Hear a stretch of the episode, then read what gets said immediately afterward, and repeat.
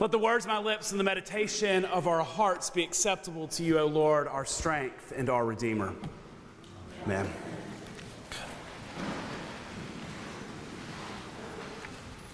I'm just glad that everybody got the memo that church started at 9 and not 10:15.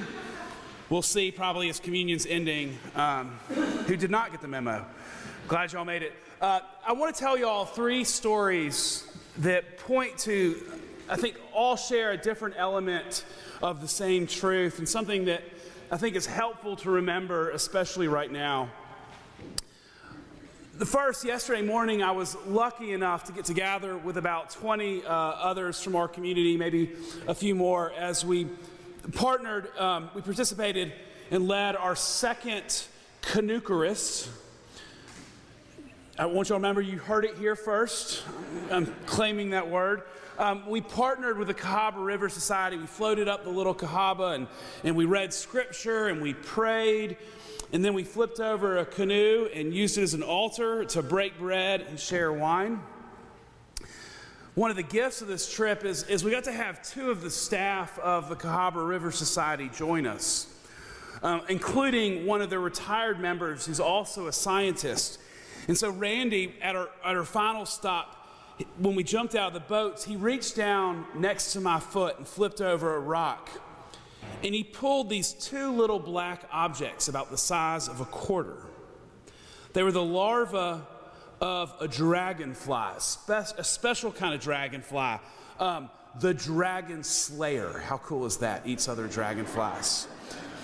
And he held up this larva, and then he pulled out its tongue, which some of the tongues can be half as long as the body. And, and I cannot believe I'm going to share this part, but I, I was challenged to figure out how to get it into a sermon. So he pointed out that the, the, the, this, this dragonfly larva, it lives, it lives under the water for almost five years, and up north, even longer than that. And it, it doesn't have gills, Randy showed us. Instead, um, it, it breathes, uh, um, yes, uh, from its derriere. And, and if it gets nervous or anxious, it can actually propel air out to like jet it through the water to get away, which I, this is the coolest description of any animal that I've ever heard of. But I, and then he shared that dragonflies only live above the water for a month or two. Most of its life is spent lived in the water. Now, I share all this. I've spent a little bit of time on this section, but what it reminded me is that there is this whole story taking place underneath the surface that I'm completely oblivious to. Completely oblivious. I mean, there's, I think of both kind of images from this story. One, there's all of this rich story taking place that we don't see but then this metaphor as well that, that like the dragonfly also emerges to experience life in this profound new way, and most of its life is missing everything that is taking place above the surface.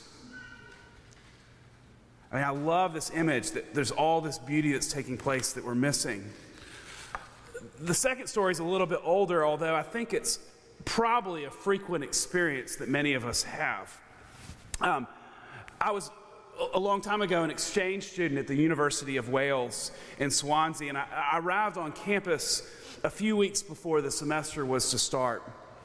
And, and they brought all the American exchange students from around the country um, to, to gather a few weeks before for our orientation and all of that. And I remember walking into the refectory, and my eyes met these two guys from Iowa. One had spiky black hair and was the former star high school running back, and his surfer looking friend with blonde hair, both using product that, um, and wearing tighter fitting clothing than I was accustomed to. And they had that air of the prototypical jock, horse playing around with enough confidence that didn't make any sense to me. And I could tell right away that these guys were the antithesis of everything that I stood for and their very presence was a damper to my Welsh cultural experience. And I wondered if my face was telling the same story.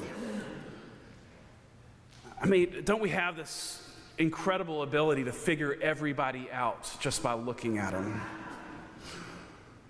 And I suspect most of y'all know where this is going sometime in the next few weeks. Some, sometime between that experience in the refectory and before the semester actually started, something changed, and these obnoxious, peacocking Abercrombie and Fitch models turned out to be pretty down to earth.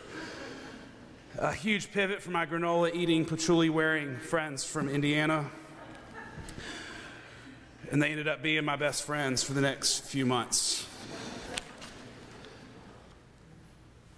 The final story was from earlier this week, and a friend was walking through our office, and she was telling me about our recent. Um, we hosted the diocesan program for young people paint Birmingham. And I'm like, you know, Jen, tell me about this. How was it? And she goes, you know, it was incredible retroactive fun. Like, retroactive fun? What are you talking about? You know, the kids work really hard painting houses and doing meaningful work and just complain about how difficult and horrible it is. And then the next day, they're telling their friends and family about this wonderful experience and the friends that they've met.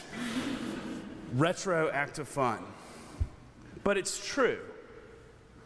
We don't always understand the beauty and the power of the moment we're in until we see it with fresh eyes and something new that gives us a, a different understanding of what we've gone through. Now, each of these illustrations share a, a, different point of a connected truth. The world that we live in, the people we encounter, and even our very experiences are all, they're not the entire story. They're more complicated, and they're often more beautiful than we initially recognize. And maybe it's something within our design that we don't see. We don't see that everything that God has done, that even that God is doing, or even that God wants us to see. Now, I love the story of the Transfiguration, and, it, and, it's landed on, on a Sunday, so we get to experience it in, in, in church today. This account from Luke, where Peter and James and John go up the mountain. And they're with Jesus, and the text says, and this is, I mean, this is like right out of a movie. Jesus' face was changed, and his clothes became dazzling white. And then they see two men, Elijah and Moses, talking with Jesus. And a cloud comes, and the voice reminds them that they're not meant to spend the entirety of their experience up on the mountain, but they're to go down and continue in this work of following Jesus. It is a wild and mystical story, and it might be true. But consider this they see the mountain as they hadn't seen it before, they see Jesus as they hadn't seen him before. And they move from being terrified to hopefully a more clear trajectory and some comfort in the work that has to happen ahead. They learn to see their experience differently.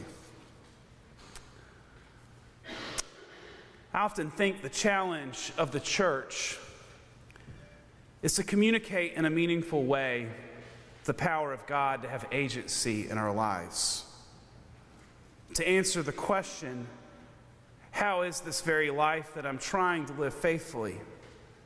How is it changed by our faith? Gathering week in and week out, I mean, we gather here in the hope that something is happening, that our hearts, that our lives, that our eyes are being changed. The transfiguration, maybe it's Maybe it is about God's profound ability to change our narrative, a powerful truth for those that long for a story to be different. But the less mystical way of telling the story seems just as plausible and maybe just as powerful. The disciples learned to see things that they hadn't seen before, to see Jesus in a new way to see their experience in a new way, to see what they hadn't realized was there all along. Maybe the transfiguration is a reminder that there is more in this world than we initially see. There is more in each other than we often want to see. And there is more in our experiences than we can comprehend. And that being faithful is being open to something more.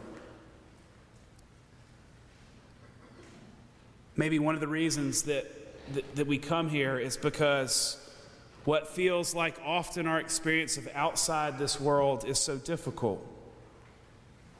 I mean, think of the anger that exists in this world, the discontent that we seem to hold for each, each other far too easily, the frustration, the sadness, the despair for the world we are creating. Maybe a faithful response is to be courageous in believing that there is more to everything than we realize, and we just haven't seen what God wants us to see yet. Hope is believing that we may not have seen it all until we have. Being hopeful, being faithful is the comfort of looking around and recognizing that God is still uncovering what you and I are supposed to see and know. Thanks be to God.